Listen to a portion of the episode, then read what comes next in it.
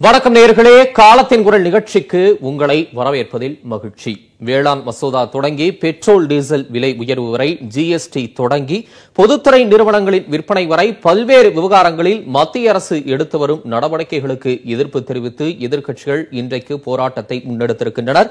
தமிழ்நாடு முழுக்க கருப்பு கொடி ஆர்ப்பாட்டத்தை நடத்தி இருக்கிறது திமுக கூட்டணி. மத்திய அரசு தனது தவறுகளை திருத்திக் கொள்ளாவிட்டால் விரைவில் திருத்தப்படும் என்று எச்சரித்திருக்கிறார் முன்னாள் மத்திய அமைச்சர் ஆ ராசா. மோடி அரசின் தவறான முடிவுகள் சரித்திரத்தின் குப்பை கூடையில் வீசப்படும் என்று ஆவேசப்பட்டிருக்கிறார் தமிழ்நாடு காங்கிரஸ் கமிட்டி தலைவர் திரு கே எஸ் அழகிரி.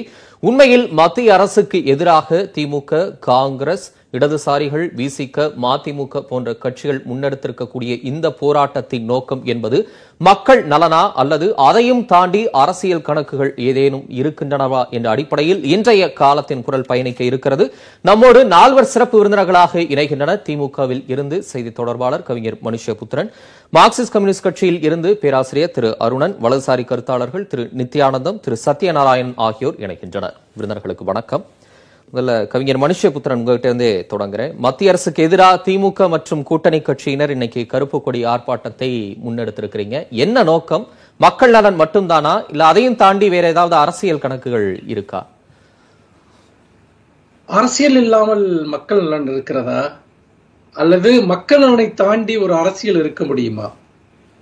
இந்த கேள்வியினுடைய அந்த எதிர்நிலைகள் என்பது நாம் விவாதத்திற்குரிய ஒன்றாக நான் பார்க்கிறேன். ஏனென்று கேட்டால் இப்பொழுது மோடியினுடைய அரசாங்கம் கடந்த ஏழு வருடங்களாக இங்கு இருந்து கொண்டிருக்கிறது. இந்த அரசு மக்களுக்கு கொண்டு வந்திருக்கக்கூடிய தீமைகள் இந்த நாட்டிற்கு கொண்டு வந்திருக்கக்கூடிய பேரழிவுகள் என்பது கண்முன்னால் இருக்கிறது. பணமதிப்பிலிருந்து தொடங்கி ஜிஎஸ்டியை கொண்டு வந்து அதன் மூலமாக சிறு குறு தொழில்களை அழித்து ஒரு பெரிய பேரழிவை இந்த நாட்டினுடைய பொருளாதாரத்திற்கு ஏற்படுத்தியது. கொரோனா மிஸ்மேனேஜ்மெண்ட் கொரோனாவை கையாள்வதில் செய்த அடுக்கடுக்கான தவறுகள் அதனால் ஏற்பட்ட உயிரிழப்புகள் பெகாசஸ் போன்ற விவகார ஒரு உளவு பார்க்கிற நடவடிக்கைகளின் மூலமாக ஒட்டுமொத்த தனிமனித சுதந்திரத்தையும் அரசியல் ஜனநாயக உரிமைகளையும் கேள்விக்குள்ளாக்கி இருப்பது இப்படியாக பல விஷயங்கள். இன்னொரு புறம் எந்த நியாயமுமற்ற பெட்ரோல் டீசல் விலை உயர்வு கேஸ் விலை உயர்வு இப்படியாக இந்த அரசு என்பது எல்லா தரப்பு மக்களையும் வாட்டி வதைக்கக்கூடிய ஒரு அரசாக இருக்கிறது என்பதற்கு இந்த ஏழாண்டு கால சரித்திரம் சமகால சாட்சியமாக இருக்கிறது. இதில் அரசியல் எங்கே இருக்கிறது என்று பார்த்தால் நிச்சயமாக அரசியல் இருக்கிறது. அது என்ன அரசியல் என்று சொன்னால் ஒரு பாசிச ஆட்சி மக்களை வாட்டி வதைக்கிற ஆட்சி ஒரு கொடூரமான ஒரு ஆட்சி அதற்கு மாற்று என்ன? அந்த ஆட்சியை அகற்றுவதுதான். அந்த ஆட்சியை அகற்றுவதன் மூலமாகத்தான் இந்த கொடுமைகளிலிருந்து இந்த நாட்டை விடுவிக்க முடியும் மக்களை விடுவிக்க முடியும். அதற்கு ஒன்றுபட்ட அரசியல் முயற்சிகள் தேவைப்படுகின்றன. அப்படி ஒன்றுபட்டு நின்றால் மட்டும்தான் இந்த ஆட்சியை அகற்ற முடியும். அப்படி இந்த ஆட்சியை அகற்ற வேண்டும் என்றால் எதிர்கட்சிகள் ஒன்றுபட்டு நின்றால் மட்டும் போதாது. அந்த எதிர்ப்பிற்கான காரணத்தை அந்த எதிர்ப்பிற்கான உணர்வலைகளை நாட்டில் எல்லா தரப்பு மக்களிடமும் எடுத்து செல்ல வேண்டும். இந்த ஆட்சி எத்தகைய அழிவுகளை கொண்டு வந்திருக்கிறது என்பதை மக்களுக்கு முழுமையாக உணர்த்த வேண்டும். நாடு தழுவிய அளவில் இந்த பதினோரு நாள் போராட்டம் என்பது இந்த ஆட்சி இந்த மக்களுக்கு பல்வேறு நிலைகளில் ஏற்படுத்தியிருக்கக்கூடிய துயரங்களை மக்கள் நெஞ்சில் எழுப்புவது மட்டுமல்ல ஒன்றுபட்ட மக்கள் சக்தியினால் இந்த அராஜக ஆட்சியை இந்த ஜனநாயக விரோத ஆட்சியை அகற்ற முடியும் என்கிற அரசியல் பயணத்தோடு அரசியல் நோக்கத்தோடு மக்கள் நலனுக்கான அரசியல் என்கிற குறிக்கோளோடு இந்த முயற்சிகள் இன்றைக்கு எடுக்கப்பட்டிருக்கின்றன. போராட்டத்தை விமர்சிக்கிறவங்க என்ன சொல்றாங்க? வெறும் மோடி எதிர்ப்பு போராட்ட சிந்தனை இது ரெண்டுலயே தான் நீங்க பயணிக்க விரும்புறீங்க. இதுல அரசியல் கணக்கு நான் எந்த அடிப்படையில கேட்டேன்னா மக்கள் நலனை கடந்து எது செஞ்சாலும் மோடி அரசு என்ன திட்டத்தை முன்னெடுத்தாலும் அதை கண்மூடித்தனமா எதிர்க்கக்கூடிய ஒரு நிலைப்பாட்டை தான் இந்த எதிர்க்கட்சிகள் எடுக்கிறாங்க. எந்நேரமும் போராட்ட சிந்தனையிலே இருக்கிறாங்க. குறிப்பா இன்னைக்கு திமுக மாநிலத்துல ஆட்சிக்கு அதிகாரத்துக்கு வந்துட்டா கூட அந்த போராட்ட சிந்தனையும் மோடி எதிர்ப்பும் அவங்களுக்கு இயல்பிலேயே இருந்துகிட்டே இருக்கு. இது ஒரு காழ்ப்புணர்ச்சியின் அடிப்படையில் எடுக்கக்கூடிய நடவடிக்கை அப்படின்னு விமர்சன பார்வைகள் வருது இல்ல இல்ல இப்போ பெட்ரோல் டீசல் கேஸ் விலைக்கு உயர்வுக்கு எதிராக போராடுவது என்பது காழ்ப்புணர்ச்சியா? பொதுத்துறை நிறுவனங்களை தனியாருக்கு தாரை வார்ப்பது என்கிற விஷயத்தை எதிர்ப்பது என்பது காழ்ப்புணர்ச்சியா? அல்லது நீங்கள் இப்ப இன்றைக்கு கொண்டு வந்திருக்கக்கூடிய மூன்று வேளாண் சட்டங்கள். இந்த வேளாண் சட்டங்களை எதிர்ப்பது என்பது காழ்ப்புணர்ச்சியா? அதற்கு பின்னால் எந்த நியாயமும் இல்லையா? எந்த தர்க்கமும் இல்லையா? குடியுரிமை திருத்த சட்டத்தை எதிர்ப்பது என்பது காழ்ப்புணர்ச்சியா? ஏன் இதை எதிர்க்கிறோம்? இது யாருக்கெல்லாம் என்ன மோசமான விளைவுகளை ஏற்படுத்தும் என்று நாம் இதே அரங்குகளில் மணிக்கணக்கில் விவாதித்திருக்கிறோம். மக்கள் மன்றத்தில் போராட்டங்களை நடத்தி இருக்கிறோம் பாராளுமன்றத்தில் விவாதங்களை நடத்தி இருக்கிறோம் ஏற்கனவே நடத்தப்பட்ட போராட்டங்களினுடைய தொடர் போராட்டம் தானே இது. இல்ல நீங்க சொல்றீங்கல்ல நீங்க சொல்லக்கூடிய மோடி அரசின் நடவடிக்கைகள் மக்கள் விரோதம்னு சொல்றீங்க. ஆனா அதுக்கு பாசிட்டிவான ஒரு இது கொடுக்கறாங்கல்ல. இப்ப வேளாண் சட்ட மசோதாவாகட்டும் குடியுரிமை திருத்த சட்டம் அந்த திருத்தமாகட்டும் எல்லாமே மக்களுக்கு நன்மை பயக்கக்கூடியது இந்த கேஸ் விலையேற்றமும் பெட்ரோல் டீசல் விலையேற்றத்தையும் அவங்களே சொல்றாங்க. ஆமா இது மாதிரி உயருது.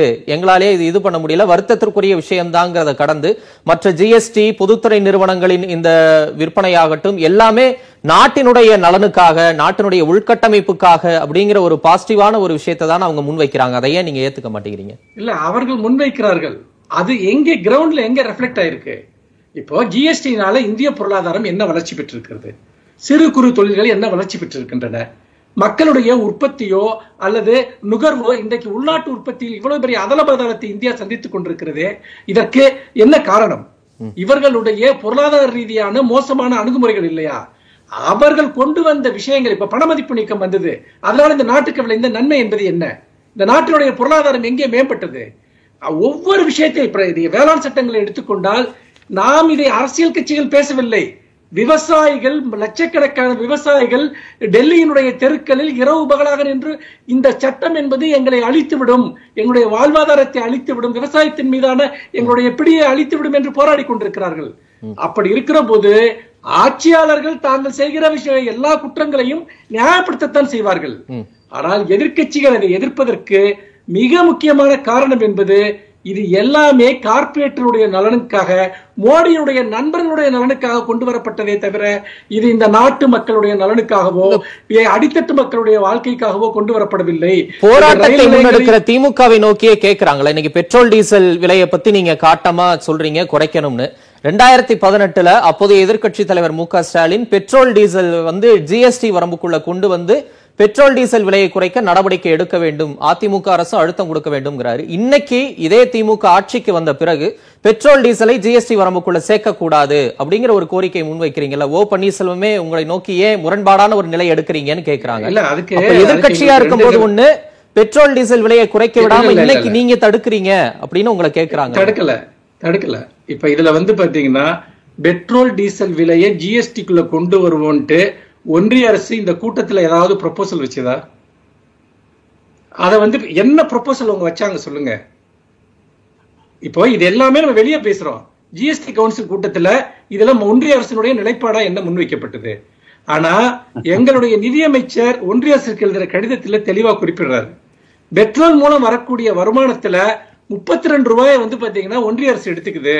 மாநில அரசுக்கு வெறும் ஒரு ரூபாயை என்னவோ வந்து கொடுக்குறாங்க. இதை வந்து களையணும் ரெண்டாவது ஒன்றிய அரசு போடக்கூடிய சேல்ஸ் டாக்ஸ் உள்ளிட்ட வரிகள். இந்த வரிகளை ரத்து பண்ணணும். இதை ரத்து பண்ணிட்டு நீங்க ஜிஎஸ்டிக்குள்ள கொண்டு வாங்க அப்படின்னு அவர் சொல்றாரு. ஆனா நாங்க வந்து இன்னொன்னு எங்களுக்கு ஜிஎஸ்டி மூலமாக ஏற்படக்கூடிய இழப்புகள். அந்த இழப்புகளை இன்னைக்கு வரைக்கும் நீங்க ஏன் நிவர்த்தி செய்ய மாட்டேங்கிறீங்க? அப்படி நிவர்த்தி செய்யறதுக்கான ஒரு குறைந்தபட்சமான நடவடிக்கை கூட உங்களுக்கு கடந்த காலத்துல இருந்திருக்கா. அப்போ மாநில அரசினுடைய கையில் இருக்க வருமானத்தை நாங்க எடுத்துப்போம். ஆனா ஒன்றிய அரசு மாநிலங்களுக்கு தர வேண்டியதையும் கொடுக்க மாட்டோம். ஓகே இதற்கு பேர் என்ன என்று நான் கேட்க விரும்புகிறேன். பகல் கொள்ளை கூட்டு கொள்ளை பச்சையான கொள்ளை இது. சரி. பார்க்கும்போது- கருத்தாளர்கள் இணைந்திருக்கிறாங்க. கடும் விமர்சனத்தை முன். வச்சிருக்கீங்க. எங்களுக்கு ஜிஎஸ்டி வரம்புக்குள்ள கொண்டு வரதுல பிரச்சனை இல்ல. ஆனா மாநிலங்களுக்கான உரிமைகளையும் அந்த பகிர்ந்தளிக்கக்கூடிய தொகையையும் நீங்கள் கொடுக்காமல் ஏகபோகமாக எல்லாவற்றையும் நீங்கள் கையில் வைத்துக் கொள்வதும் மாநிலங்களுக்கு நியாயமாக கொடுக்க வேண்டிய பங்கீட்டு தொகையை கூட கொடுக்க மாட்டேன் என்று சொல்வதும் பச்சையான கொள்ளை. சரி, தொடர்ந்து பேசலாம் திரு மனுஷ். தொடர்ந்து இது பேசலாம். ஒரு உரையாடலுக்கான ஒரு விஷயம் தான் இது. Right. நாங்க திரு நித்யானந்தம். எதிர்க்கல இதை. ரைட் திரு நித்யானந்தம். மத்திய அரசுக்கு எதிராக இன்னைக்கு போராட்டத்தை முன்னெடுத்திருக்கிறாங்க நாடு தழுவிய போராட்டம். மத்திய அரசு தனது கொள்கை முடிவில் உள்ள தவறுகளை திருத்திக் கொள்ள வேண்டும். இல்லாவிடில் மு க ஸ்டாலின் திருத்துவார் அப்படின்னு முன்னாள் மத்திய அமைச்சர் திமுகவின் ஆ. ராசா பேசியிருக்கிறார். எப்படி பாக்குறீங்க நீண்ட நாட்கள் அமைதிக்கு பிறகு ராசா அவர்கள் வந்திருக்கின்றார்கள். மகிழ்ச்சிதான். ஏனென்றால் அவருடைய விமர்சனங்கள் ஒவ்வொன்றும் திராவிட முன்னேற்ற கழகத்துக்கு எதிராகத்தான் இருக்கும் அவர் வந்து சாதகமாக பேசுவதாக கருதி மக்கள் மத்தியிலே வெறுப்பணி இது தூண்டு உங்களுக்கு வருகிறார் தேவையில்லாத ஒரு இல்ல இல்ல. கருத்து கருத்தை மட்டும் பேசுவோம் திரு நித்யானந்தம். கருத்தை மட்டும் எப்ப பேசுறாரு பேசலங்கிறது உங்களுக்கு அனாவசியமான இந்த விஷயம். விவாதத்துல இருக்கணுமா நீங்க வேண்டாமா? யார் சார் இல்ல அதை இல்ல இல்ல கேட்கறதுக்கு? திரு திரு மனுஷ் அவர் பேசிட்டோம் நானே சொல்றேன் நான் சொல்றேன் திரு மனுஷ். மனுஷத்தன்மையே அவர் இல்ல. திரு நித்யானந்தம் பேசுங்க பேசுங்க. கருத்தியல் ரீதியா சொல்லுங்க? அடையாளமற்ற முகமற்ற நபர்களுக்கு சரி சரி திரு மனுஷ். திரு மனுஷ் கடுமையான வார்த்தைகள் வேண்டாம். திரு மனுஷ் இருங்க இருங்க அவர் அவர் நித்யானந்தம் இவ்வளவு இவ்வளவு நேரம் நேரம் சிந்தனையாளர்னா அவர் என்ன வளர்ச்சாரு ஏதாவது புத்தகம் எழுதியிருக்காரு. திரு நித்யானந்தம் பேசுங்க. திரு மனுஷ் மனுஷ் இருங்க. திரு மனுஷ் விமர்சிக்கிறாரு? என்னுடைய விருந்தினர் என்னுடைய விருந்தினர். இருங்க அவருக்கான நேரம் அவர் முடிச்சிடட்டும். அவர் அவருக்கான கருத்தியல் ரீதியான விமர்சனங்களுக்கு நீங்க பதில்? சொல்லுங்க. திரு மனுஷ் இருங்க திரு மனுஷ் அவர் முடிச்சிடட்டும். திரு மனுஷ் திரு மனுஷ். நீங்க பேசும்போது இன்னொருத்தர் குறுக்கிட்டாலும் அது தவறுதான். இருங்க திரு மனுஷ். திரு நித்யானந்தம். நாமெல்லாம் மனிதர்கள்னு கருதி தான் இங்க பேச வர்றோம். மனுஷ புத்திரன் பேர் வரல. இல்ல நீங்க திரு மனுஷ் பேசுறதெல்லாம் இல்ல இந்த மாதிரி விமர்சனங்கள்லாம் வைக்காதீங்க திரு எந்த மனுஷ். நீங்க ஒரு பண்பட்ட விவாதகர். நீங்க பல. நீங்க பல பல நாட்களா ஒரு ஆரோக்கியமான விவாதத்தை தான். முன்னெடுக்கிறீங்க கலந்துக்கிறீங்க. இன்னைக்கு ஏன் இந்த மாதிரி பேசுறீங்க தெரியல. கொஞ்சம் அமைதியா சரி ஆரம்பிக்கிறாரு? திரு மனுஷ். அவர் எங்க இருந்து ஆரம்பிக்கிறாரு? திரு மனுஷ் அவர் பேசட்டும் நீங்க பேசுற வரைக்கும் அவர் அமைதியா இருந்தார்ல. அவர் பேசட்டும் திரு மனுஷ். திரு நித்யானந்தம் நீங்க பேசுங்க.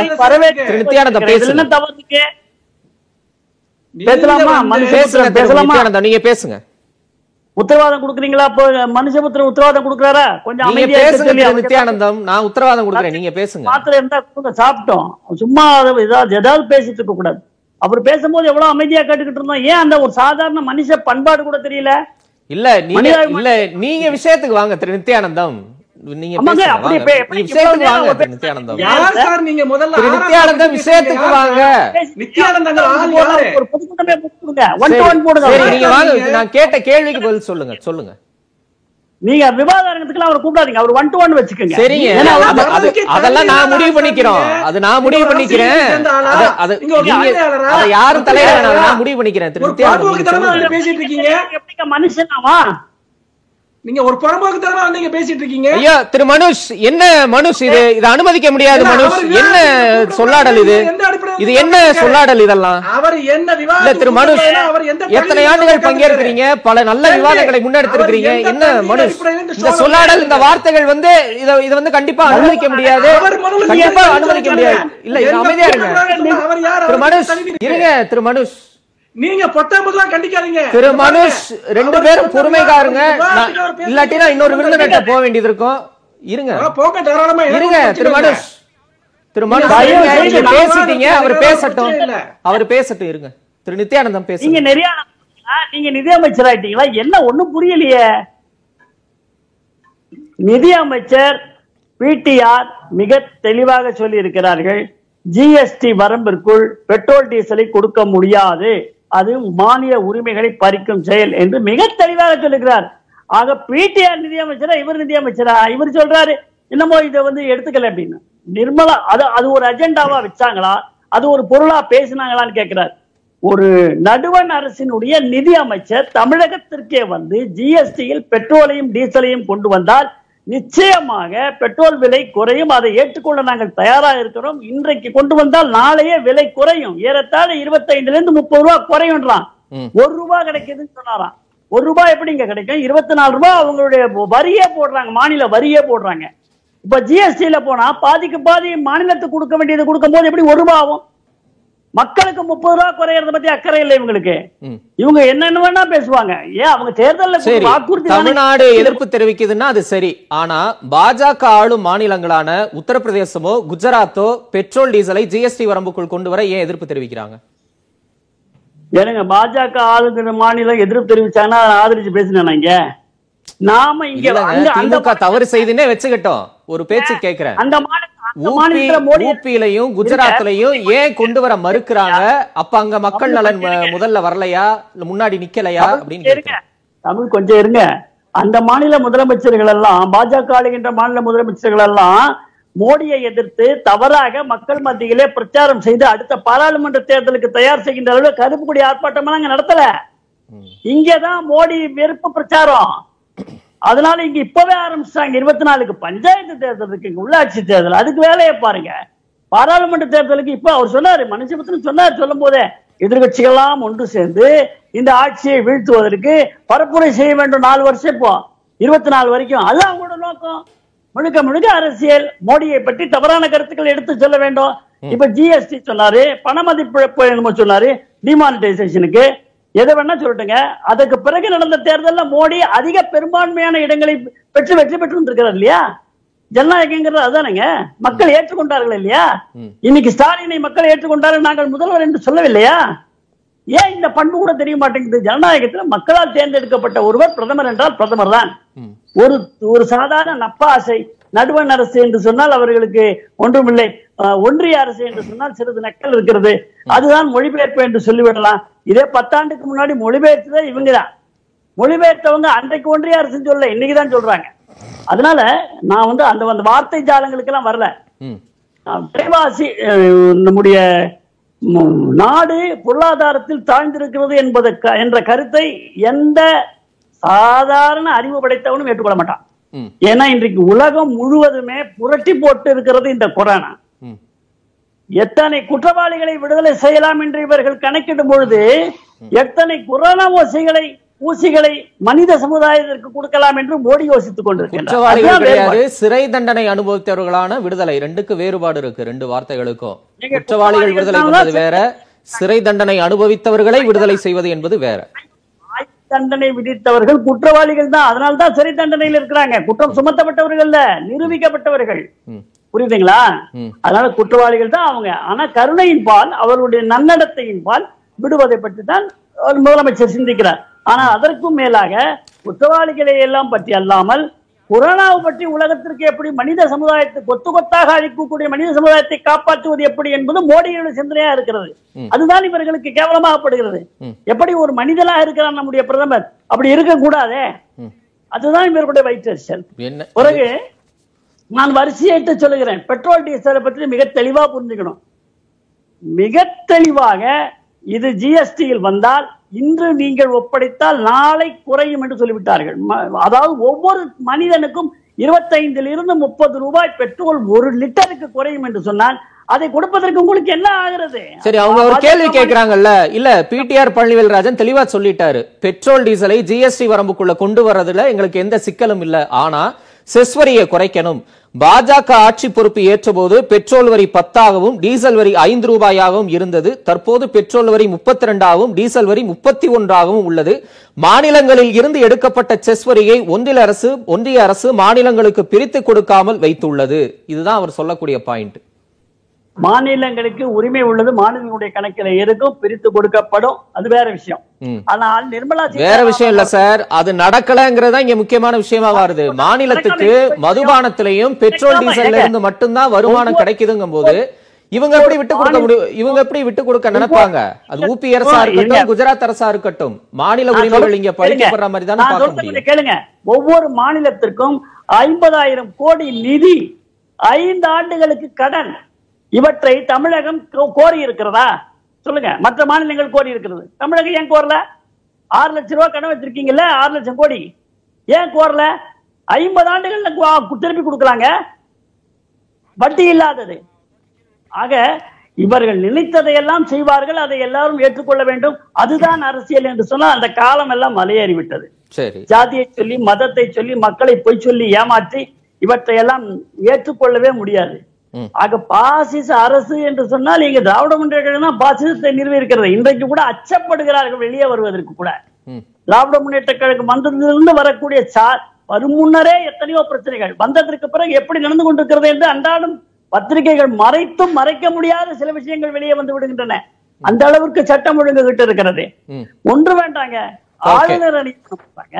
ஆளுநர் நியமனத்தை முதலமைச்சர் வரவேற்கிறாரு. ஆனால் எதிர்க்கட்சிகள் எல்லாம் அவற்றை எதிர்க்கின்றன. என்ன அரசியல் இதெல்லாம்? ஏங்க ஒரு ஒரு கட்சிக்கு ஒரு நிலைப்பாடு இருக்க கூடாதா என்ன? திமுக ஒரு நிலைப்பாடு எடுத்தா வரிசையா இருக்கணுமா? அப்ப அதனுடைய கூட்டணி கட்சி என்ன பண்ணணும்? கொஞ்சமாவது நாகரிகம் வேண்டாம் இதுல என்ன நாகரிகம்? இருக்கு? சரி நம்ம தொடர்ந்து பேசலாம். திரு அருணன் மக்கள் விரோத செயல்பாடுகள் அப்படின்னு காட்டமான விமர்சனங்களை எல்லாம் முன் வச்சு இன்னைக்கு போராட்டத்தை முன்னெடுத்திருக்கிறீங்க. அப்படி என்ன மக்கள் விரோத செயல்பாடுகள் இருக்கு? எல்லா மக்கள் நலனின் அடிப்படையில தான் இந்த அரசு செயல்படுது. மோடி மக்கள் நலனை மட்டுமே சிந்தித்து செயல்படுகிறார். இதுல விரோதத்துல என்ன இருக்கு அப்படின்னு கேட்கிறாங்க இல்ல இங்க ரெண்டு விஷயங்கள் வந்து விவாதத்துக்கு வந்துருச்சு இந்த போராட்டம் ஒரு கட்சி இரண்டு கட்சி அல்ல பத்தொன்பது கட்சிகள் காங்கிரஸ் உள்ளிட்ட இடதுசாரிகள் உள்ளிட்ட அவ்வளவு பேரும் சேர்ந்து எடுத்த முடிவு. இருபதாம் தேதியிலிருந்து முப்பதாம் தேதி வரை பதினோரு நாட்கள் பதினோரு கோரிக்கைகள்.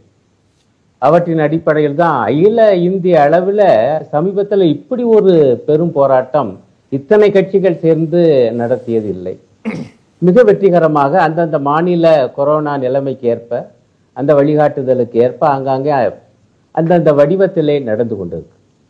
ஆக எதிர்க்கட்சிகள் ஒன்றுபட்டு இந்த அநியாய மோடி அரசை எதிர்த்து களம் கண்டிருப்பது வலதுசாரி நண்பர்களுக்கு எரிச்சலை ஊட்டத்தான் செய்யும். ஆகவே அவங்க வந்து பொங்குறாங்க. அது பொங்கட்டும் அவங்க.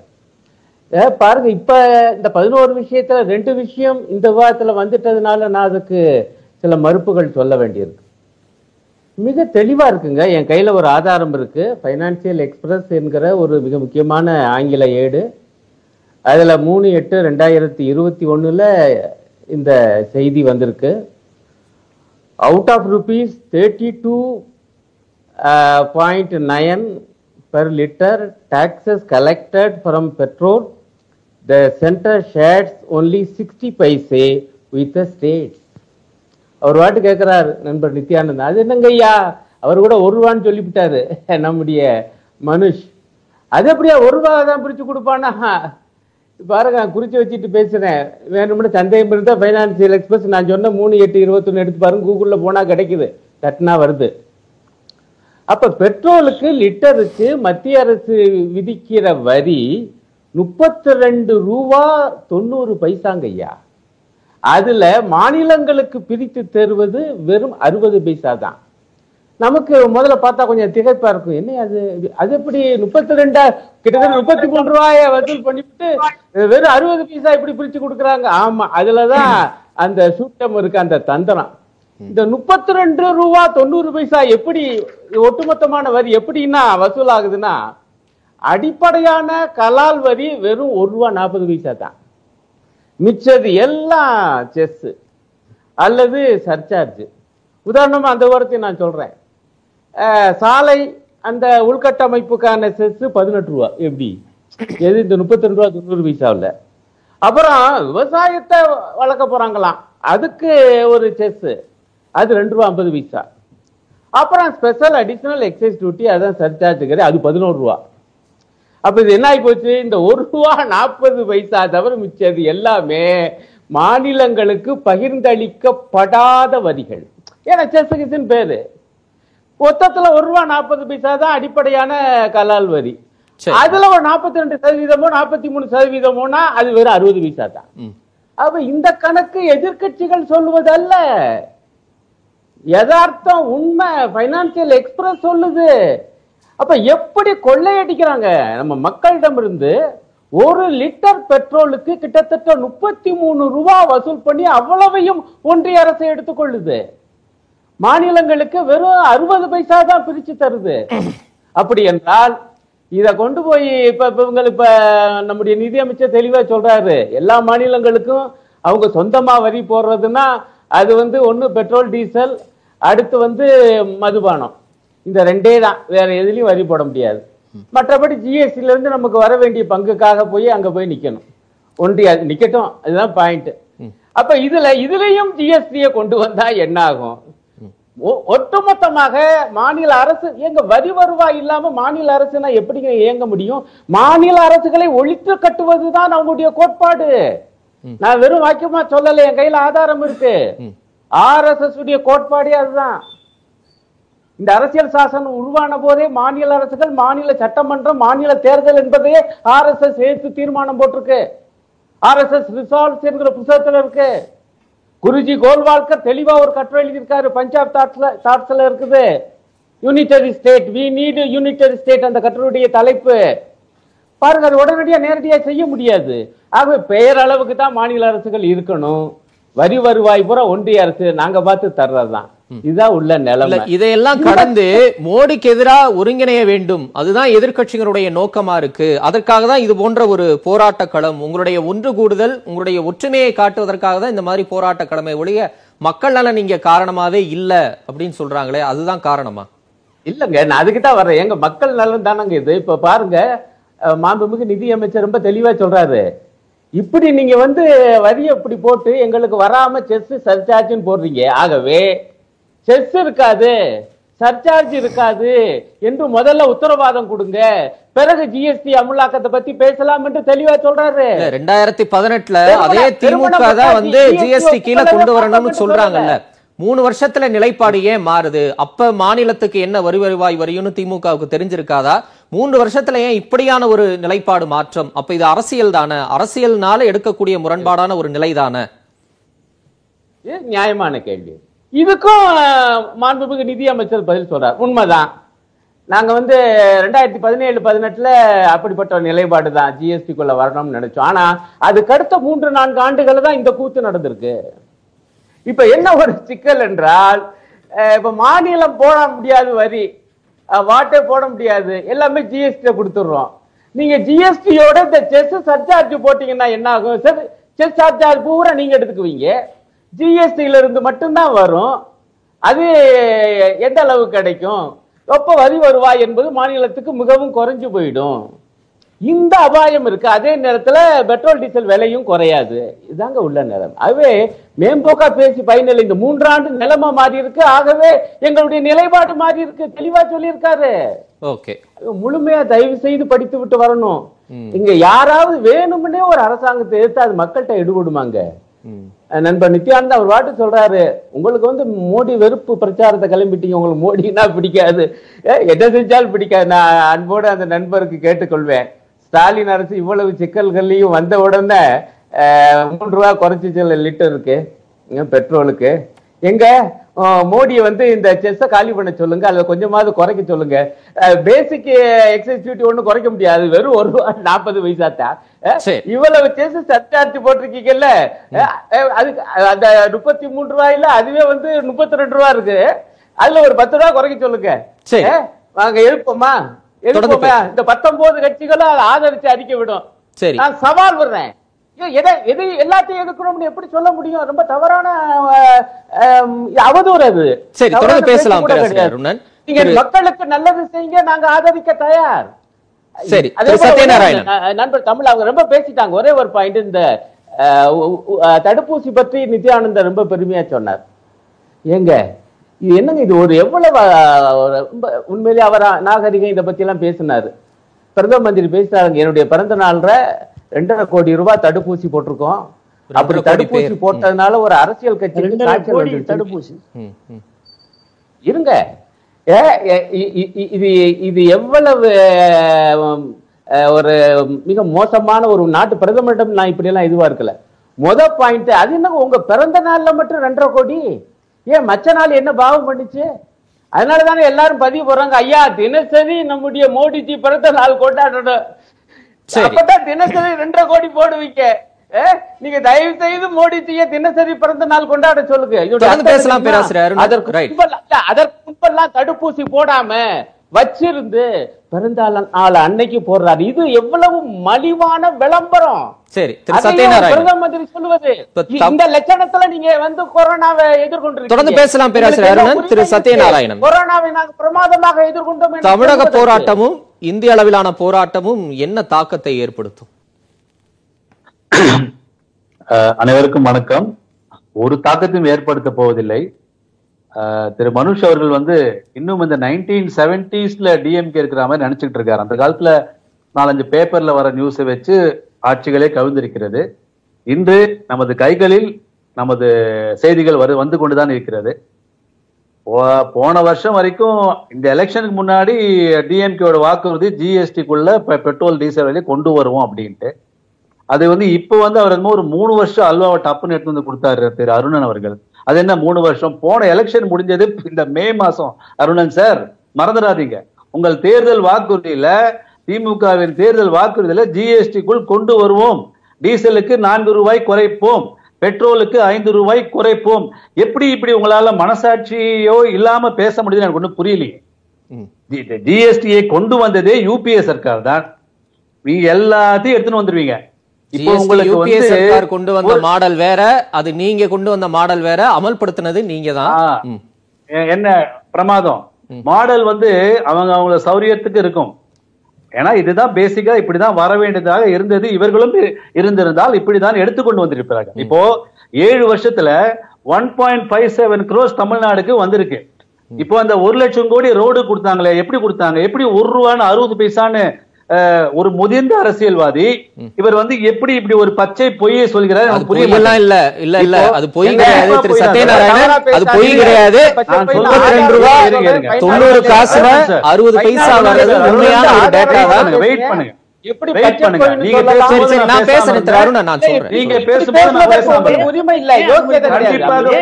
சரி சரி திரு அருணன். அருணன் நான் சொல்றேன் சொல்றேன் இருங்க அவருக்கான நேரம் ஆதாரம் கொடுங்க நான் சொன்ன. ஆதாரம் ஆதாரம் சார் ஒரு லட்சம் கோடி ரோடு கொடுத்தது எப்படி கொடுத்தாங்க? எங்க அது ஒரு லட்சம் கோடி தமிழ்நாட்டுக்காக ரோடு கொடுத்தது இதுல வந்த பணம் தான் ஒரு நாற்பது பர்சன்ட் திருப்பி. ஸ்டேட்டுக்கு தான் வந்து கொடுக்குறாங்க. அது எப்படி அறுபது பைசா அவ்வளவுதான் வருகிறது சொல்கிறது? என்ன, அது எனக்கு எனக்கு? அப்படியே ஷாக்கிங் ஆயிடுச்சு இவர் பாட்டு அடிக்கிட்டே போறார். அந்த அந்த பேச்சிலேயே அந்த அருணன் அவர் பேசுறட்டும் உங்க சுற்றுல சொல்லுங்க. அவருக்கான அவரை நேரம் நான் பேசி விடுகிறேன் அப்புறம் நீங்க பூரா பேசுங்க. அந்த சரி, ரெண்டாவது சுற்றுல சொல்லிடுங்க. வேக்சினேஷன் பத்தி என்ன சொன்னாங்க? சத்தியமாக முடியாது. இவர் தமாஷ் பண்றாரு. இப்ப எண்பது கோடி பேருக்கு இன்ஜெக்ஷன் வேக்சினேஷன் ஒரு டோஸ் போட்டாச்சு. டிசம்பருக்குள்ள நூத்தி முப்பது கோடி பேருக்கும் இன்ஜெக்ஷன் போடுவோம்னு சொன்னது சாத்தியமாக போகிறது. அதாவது ஒரு ஒரு முறையும் இந்த எதிர்க்கட்சிகள் எல்லாம் மோடியை பார்த்தும் பாஜகவை பார்த்தும் வன்மம் இது நடக்காது என்று சொல்லி மீண்டும் தங்களது மூஞ்சுகளில் அவர் கருகை தான் பூசிக்கொள்கிறார்கள். ஆனாலும் மீண்டும் மீண்டும் அரசியலுக்காக வேறு வழி இல்லாமை எதையாவது சொல்ல வேண்டுமே என்று சொல்லி திருப்பி அந்த அக்ரிகல்ச்சரல் பில்லு திருப்பி என்ஆர்சி இதாவது தமிழகமும் கேரளாவும் மட்டும்தான் இந்தியா என்று நினைத்துக் கொண்டிருக்கிறார்கள். சார் அதுக்கு மேல இருபத்தி ஏழு ஸ்டேட் இருக்குங்க. தயவு செய்து அதை ஞாபகம் வச்சுக்கோங்க. நீங்கள் இரு ஸ்டேட் வந்து எதிர்ப்பதனால் மோடி வந்து தோத்து போவதில்லை. தோத்து போகவும் போவதில்லை. நீங்கள் இங்கு வேணால் நீங்கள் உங்களது இதை சொல்லிக் கொண்டிருக்கிறாம். உங்களது பிரச்சாரத்தை பரப்பி கொண்டிருக்கிறாம். என்னது முப்பத்தெட்டு எம்பிகள் அவ்வளவுதான். ஆனால் அங்கு யூபியை போய் பாருங்க. எண்பது எம்பிக்கு எழுபத்தஞ்சு எம்பி யார் யூபியை கைப்பற்றாரோ அவர்தான் ஆட்சி அமைப்பார்கள்.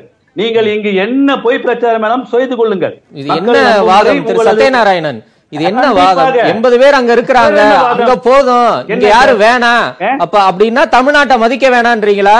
கேரளாவை புறக்கணிக்கலாங்கிறீங்களா? தமிழ்நாட்டு மக்கள் உணர்வுகளை புறக்கணிக்கலாங்கிறீங்களா? இது என்ன வாதம் இது? இல்ல தமிழக நான் அதை நீங்க திருத்தி பேசாதீங்க தம்பி இல்ல இல்ல இல்ல இல்ல. நீங்க உங்க பேச்சுக்கு அர்த்தம் என்னன்னு நான் கேக்குறேன் ஆஹ். யூபியில எண்பது சீட். இருக்கு அங்க இருந்து அதிகாரத்தை கைப்பற்றிக்கிறோம்னா அப்ப இங்க இருக்கிற மக்கள் யாரு. இங்க இருக்கிற என்ன உணர்வுகள் என்ன என்ன. பொருள் நீங்க உங்க சௌரியத்துக்கு நீங்க உங்களோட என் சௌரியத்துக்குலாம் சொல்ல. சத்யநாராயணன் என்னுடைய. கேள்வியை கேட்கிறேன் நீங்க சொன்ன கருத்து. நியாயமா நீங்க தமிழ்நாட்டுல தான் அதாவது, இருக்கிறீங்க இங்கதான் ஓட்டு போடுறீங்க உங்களுக்கும் சேர்த்தா நான் பேசுறேன் எனக்கு எனக்கு தெரியும் என்னோட பிரதமர் நல்லது பண்றாரு எனக்கு தெரியுதுங்க எனக்கு நல்லா தெரியும் எனக்கு பிரதமர் நல்லது பண்றாருன்னு. அது சொல்லுங்க. அது சொல்லுங்க. எண்பது சீட் இருக்கு. அங்கே கிடைச்சிரும். நீங்க வேண்டாம். இங்க இருக்கிறவங்க மட்டும் இந்தியா கிடையாது அப்படின்னு. பேசுறது. தவறு அது. தவறு. தான் நீங்க பேசினா தவறு. அதை தாண்டி. நான் அதை வாபஸ் வாங்க மாட்டேன். நீங்க வாபஸ் வாங்க வாங்கினால அது. தவறு தான் சார். நீங்க வாபஸ் வாங்கணும்னு அவசியம் இல்ல. மக்கள் முடிவு பண்ணிப்பாங்க. அது மக்கள் முடிவு பண்ணட்டும் சார். நீங்க நானும் முடிவு பண்ண வேணாம். சோ நீங்க வந்து உங்கள் பிரச்சாரத்தில் ஒரு துளி உண்மை இல்லாமல் நீங்கள் தொடர்ந்து எல்லாவற்றையும் மோடி எடுத்து வந்த மசோதா என்ற ஒரே காரணத்திற்காக நீங்கள் அதை எதிர்த்து அதை பத்தி மாற்று கருத்து சொல்லி நீங்கள் இங்கு வேணால் உங்களுடைய நான் சொல்ல வந்தது இதுதான். இங்கு வேணால் உங்களுடைய அரசியல் எடுபடும்.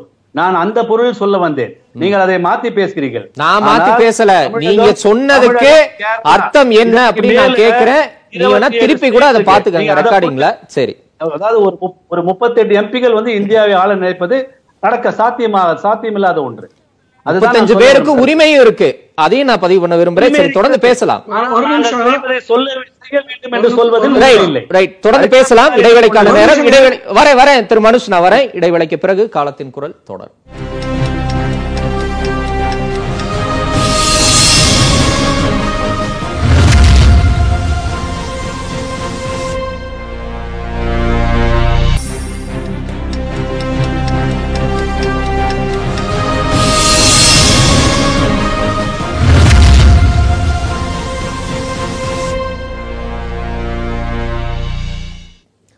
காலத்தின் குரல் தொடர்கிறது. திரு மனுஷ் இப்போ உங்களுடைய போராட்டத்துக்கு மத்திய அரசு எந்த அளவுக்கு செவிசாய்க்கும் பதினோரு அம்ச கோரிக்கைகளை வலியுறுத்தி இருக்கிறீங்க அதற்கான நல்ல பலன் கிடைக்கும் அப்படின்னு நம்புறீங்களா?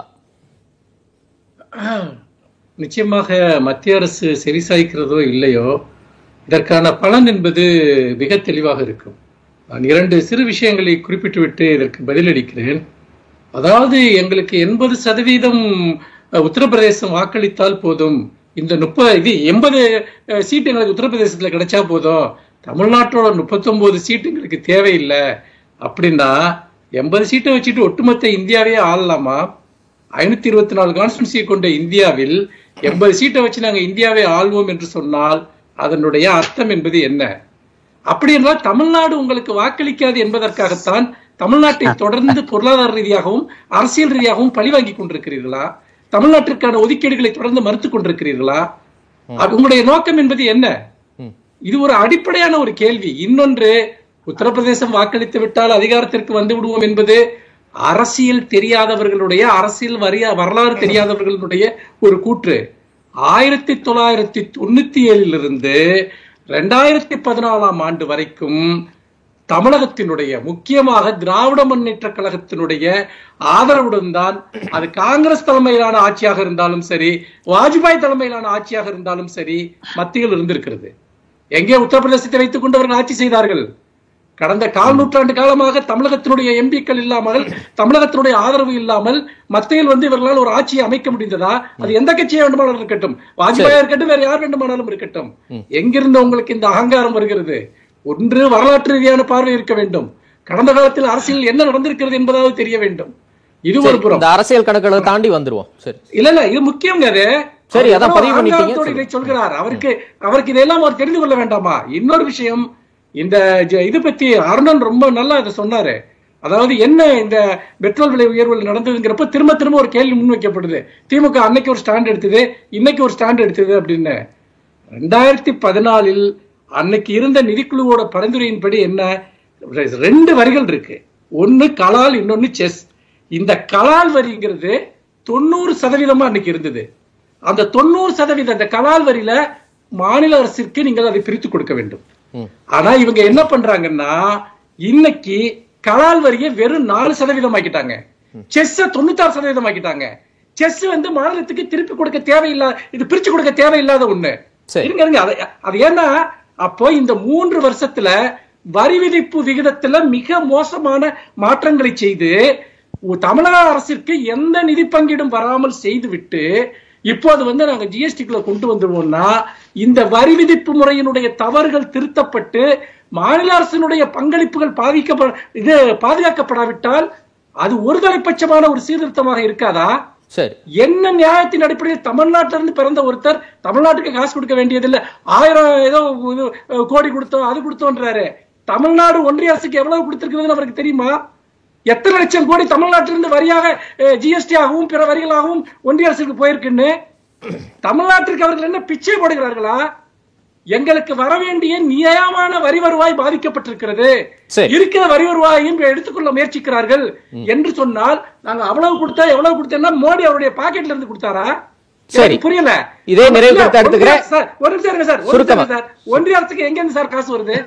இல்ல மாநிலங்கள் தான் வரி கட்டுறாங்க. வரி கொடுக்கறாங்க. சரி. ஆனா என்ன பிரச்சனைன்னா அதை திருப்பி ஒரு பகுதி கொடுத்தோம்னா நாங்க இவ்வளவு கொடுத்துட்டோம். மேற்கொண்டு பேரசப்படுறோம். அப்படின்னு மாதிரி கேட்டா எவ்வளவு இந்த ஆர்குமெண்ட்ல வந்துட்டு பாத்தீங்கன்னா ஒரு குறைந்தபட்சமான மாநில உணர்வும் இல்ல இந்த இதுல குறைந்தபட்சமான பொருளாதார பார்வையும் இல்ல. எதுவுமே இல்லாம மோடி என்ன செஞ்சாலும் அதை வந்து பாத்தீங்கன்னா பாராட்டணும் இவங்க சொல்றாங்க மோடி என்ன செஞ்சாலும் எதுக்குறோம்ட்டு உங்களுக்கு குறைந்தபட்சமான ஒரு நியாய உணர்வு இருந்தா கூட இன்னைக்கு நாங்க மோடியை ஏன் எதிர்க்கிறோம்னா மோடி மேல வெறுப்புன்னா நான் சொல்றேன் சார். உங்க நிறைவு. நன்றி. இவ்வளவு பெரிய மக்கள் விரோத ஆட்சியாளரை வெறுக்காம நன்றி. முடியும்? நன்றி, வழி கிடையாது. இப்ப இந்த சட்ட ரீதியான விஷயங்கள் இந்த மசோதாக்கள் சட்ட திருத்தங்கள் இதை கடந்து மாநில உரிமை மாநிலத்துக்கு உண்டான அந்த வரி பணத்தை கூட ஜிஎஸ்டி நிலுவைத் தொகை கூட பன்னிரெண்டாயிரம் கோடி இருக்கு. அதை ஏன் கொடுக்க முடியல? எல்லா வருவாயும் மத்திய அரசை எடுத்துக்கிட்டா மாநிலங்கள் என்ன செய்யும்? இப்படிதான் குரல் கொடுக்க முடியும் இப்படிதான் போராட்டத்தை முன்னெடுக்க முடியும். பனிரெண்டாயிரம் கோடி பனிரெண்டாயிரம் கோடி மாநிலத்திற்கு கொடுக்க வேண்டியிருக்கிறது என்று சொன்னால் அது உண்மை என்றால் நிச்சயமாக அந்த பனிரெண்டாயிரம் கோடிக்காக எப்படி அதை பெற வேண்டும் என்று நடுவண் நிதி அரசு நிதி அமைச்சரை அணுகி அது செய்ய வேண்டிய முறையில் செய்ய வேண்டியது அரசினுடைய கடமை.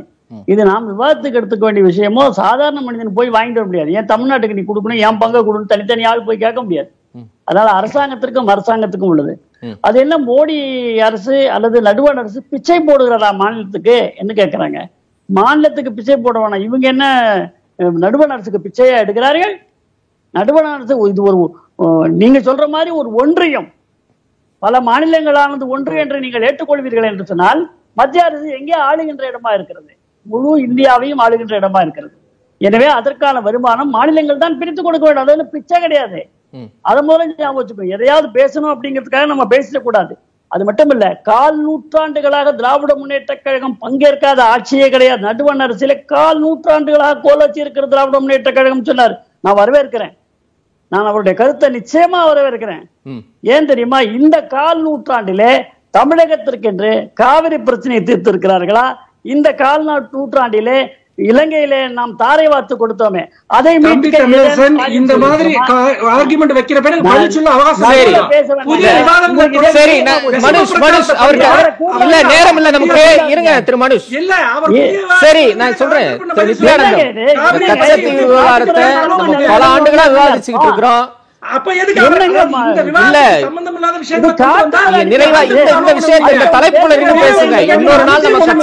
அரசியல் கணக்கோ நம்ம பேசுறோம் தலைப்புல இருந்து பேசுங்க. திரு முருகன் நித்யானந்தம் நிறைவா. நிறைவா சொல்லுங்க. நிறைவா. நான் உங்களுக்கு சொல்லுங்க. நான் முதல் சுற்றிலே நான் முதல் சுற்றிலே நேரம் இல்ல சொன்னா கேட்க மாட்டீங்க. சொல்லுங்க. உங்க உடம்ப கொடுங்க. பாத்துக்கங்க நித்யானந்த ஐயா. நபருக்கு உங்க ஞாபகம் உடம்ப கொடுங்க. பாத்துக்க நான் கூட மனுஷ பேசுறேன். உடம்ப பாத்துக்க எனக்கு தெரிஞ்ச ஆளு. பல முறை உங்களோட நான் பேசியிருக்கிறேன். அதனால உங்க உடம்ப உங்களுக்கு நித்யானந்தம் தலைப்புக்குள்ள பேசுங்க. நேரம் கிடக்கிறோம். என்னங்க போயிட்டாங்க. பேசினா நான் என்னங்க பேச முடியும்? நித்யானந்தம் எனக்கு நிறைவா சில பேசுங்க. வார்த்தைகள் சொல்லுங்க. பேசுறேன், நான் பேசுறேன் சார். நிறைவா சில வார்த்தைகள் சொல்லுங்க. திரு நித்யானந்தம் நீங்க பேசுங்க. தேவையில்லாம அவர் பாருங்க. பேசட்டும். இருங்க நீங்க பேசுறது அவர் அமைதியா இருந்தார் அவர் பேசட்டும் நான். கேட்டுட்டேன்ல இருங்க மனுஷ் நீங்க என்ன சொல்றாங்க. அவர் இந்த பொய் பிரச்சாரத்தை விஷம பிரச்சாரத்தை நிறைவா- பண்ணிட்டே இருப்பாரு. இத கேட்க நான் ஆள் கிடையாது. மோடி அரசு மோடி அரசு வந்த பிறகுதான் தமிழ்நாட்டினுடைய வளர்ச்சியும் சாலை போக்குவரத்திலும் எல்லாவற்றிலுமே அனைத்து வளர்ச்சிகளிலும் இருக்கு. கார்பரேட்னு சொன்னாங்க நான் ஏற்கனவே நான் உங்களுக்கு சொன்னேன். வானூர்தி கார்பரேட்டுகள்னு சொன்னா நம்முடைய மாறன் குடும்பங்களும் இருக்கிறது. இல்லைன்னு சொல்லல. ஊடக கார்பரேட்னு சொன்னா அவருடைய கட்சிக்காரங்க இருக்கிறாங்க. இல்லைன்னு சொல்லல. அதே மாதிரி பிராண்டி வைன் இவைகளெல்லாம் தயாரிக்கும் கார்பரேட் நிறுவனங்கள் அவருடைய கட்சியை சார்ந்தவர்கள் இருக்கிற கனிமொழி அக்காவை ஒத்துக்கிட்டாங்க. அதனால கார்ப்பரேட்டுக்கு என்னமோ இவங்க ஒண்ணுமே சொந்தமோ இவங்க கட்சிக்காரங்களே கார்ப்பரேட்டா இருக்காங்க பல இடங்கள்ல. தனிப்பட்ட இதுக்குள்ள எல்லாம் போக வேண்டாம். சரி திரு நித்யானந்தம் சரி. நிறைவா மோடி மோடி வந்ததுக்கு அப்புறம் தான் தமிழ்நாட்டுக்கு வளர்ச்சின்னு சொல்றீங்க. நன்றி. தொடர்ந்து பேசலாம். இடைவேளைக்கான நேரம் இடைவேளைக்கு பிறகு